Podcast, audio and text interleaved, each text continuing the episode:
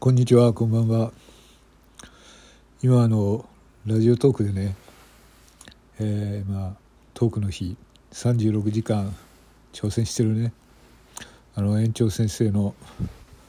えー、モノマネモノマネをしてるっていうのかな、うん、あの園長指定と申します。まあ中身はね指輪さんなんですけどねあのこのあとねあの園長先生の枠でね。あ8時半過ぎかな、えー、モノマネをさしてモノマネ？モノマネっていうの、うん。まあ、指輪さんが来てくれるってことでね。指輪さんは僕か、うん、それねあ練習を兼ねてこの収録をしてるんですけれども。園長先生はねあのこのトークの日えー、参戦参戦っていう言葉あんまり好きじゃないんですけれども、えー、トークの日頑張ってます。はい、で園長先生ね本当に、えー、私はねあの収録トークとかねお話聞いてると私のこととかね絶対ねあの好かれないだろうなと思ってたんですよ。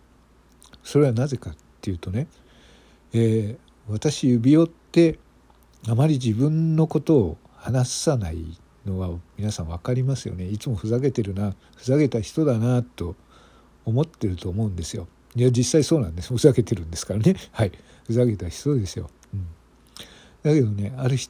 あのある日その、えー、多分私なんかのことなんかねあの気にかけてないだろうなという思っていた園長先生から、えー、お便りをもらいました。えー、私がですねたまに上げてたあの東日本大震災の時の、えー、収録を聞いて、えー、その時から指輪さんのファンですというふうにお便りをいただきました。まあ、ファンでいただいたということももうびっくりしたんだけど、え、その前にねもうお便りをもらえたという、え、ね全く一度だけねアロバイコさんのところで、えー、まあ、コラボ配信みたいなことをしたんだけれどもその時もね、えー、まあ、僕指輪はね、まあ、明太子になってたんですよ。ね、明太子と園長先生が並んでいるという全然わけわかんないね、えー、組み合わせの中園長がね、えー、ちゃんと話をしてくれて私は相変わらずふざけててねそんな人にね、え、いやファンですって送ってくれること自体がね あのまあ本当にね本当に失礼としか言いようがないんだけれども。でまあ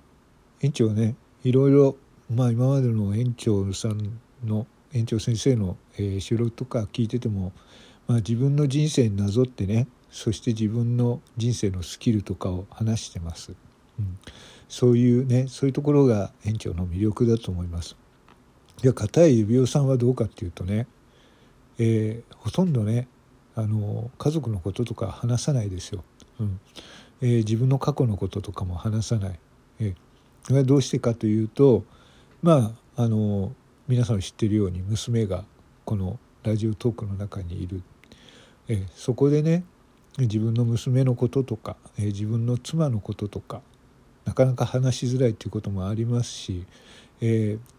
そこでね普段接している部分とは違う本音のところっていうのがね聞かれるのもちょっとどうなのかなって思うのと、うん、あとはねもうここに入ってきてからはまあ自分の、えー、そういった気持ちだとか昔ねそれこそあの昔の恋愛のこととかはね、まあ、まず話すことはないでしょう。さまあ、それでいいと思ってるしそれをするそうそうそうであるべきだと思ってるからね。であこれからだからねだからこそ、えー、このラジオトーク今日あの今年最後のトークの日ですけれどもあの僕はねあのトークの日っていうのをまあいろんな人の考えがあるけれども自分がここに入ってきた時には自分はもうラジオが好きでラジオができるっていうことが嬉しくしょうがなかったんだ。で収録とかね本当あの編集をしたりとか交換を使ったりとかこうラジオをね作れるっていうことが本当に楽しくてでそれを聞いてくれた人があのね指輪さんのラジオ楽しい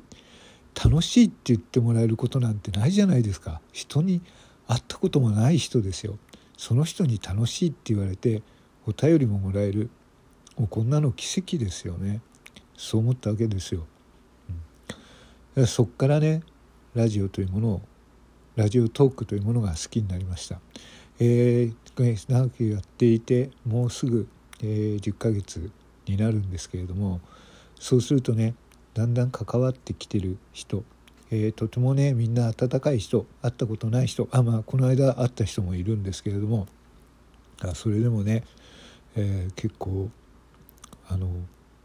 そういう人たちの触れ合いっていうのもできました。そう考えると本当ラジオトーク今年入ってですねコロナという状況もあったけれども、えー、ラのプライベートの中で潤いを与えてくれたのがこのラジオトークだと思ってます。はい、そう考えてね、えー、ラジオというものにね改めて感謝をしたいなと思って今日自分はね、えー、まあ、トークの日って言われてラジオトークからじゃあトークの日ということでトークばかりが、えー、ね脚光が当たるのはどうなんだろうと思ってじゃあラジオと思ってなくしたラジオはここにあるっていう配信をしてるんだけれどもこれはもう僕のね自己満足ですよ。自己満足だと思います。はい。でもね夢のかけらってもう自己満足じゃないですか。例えばねどんな生き方をしたって例えば自分が死ぬ時にねあ俺の人生いい人生だったなってそれで思えればねそれがもう人生の勝ちですよ例えばね人に称賛されて、えー、あなたは素晴らしい素晴らしいって言って生きていたとしてもそれがね自分の思う生き方じゃなかった自分に嘘をついて生きててそして今の気はねあ俺の人生何だったんだろうと思ったらそれはね人から見られる人生と自分の思う人生が使ったってことでねそれは不幸な人生だなと思うんですよね。まああのものまねしながらねこういうことを言うのもねどうも意味はわからないんだけれどもこのあとねえー、園長先生と話をするわけでその時にね、えー、物まねがこれ果たして似てるのかどうか。そうですよね。どうですか小山さん。いやね僕はねいやさっきから聞いていたけどうん。ええ、もうネタがないんだろうな。だからね、この後ね、園長先生とこで出るらしいけど、僕はね、うん、指輪さんのあの、そのね、えー、人を食ったところっていうのはね、どうなのかなと思いますよ。そうですね、まあ、あの桑山さんもね言ってくれてるようにあのまず僕はね園長先生ではないですしそれっぽいこと言ってますけどねまあ人が受け入れてくれないんじゃないかなと思ってます。はいまあ、この後ね、えー、20時30分から園長先生のところに出ますんで、えー、よかったらですね聞いてみてくださいそして、えー、似てるのか似てないのか、えー、それを判断してもらえればと思います。はいということで今日はそういう配信でした。あともう一本収録を上げていよいよ、えー、それでラストになります。それでは皆さん、えー、良い夜をお過ごしください。失礼します。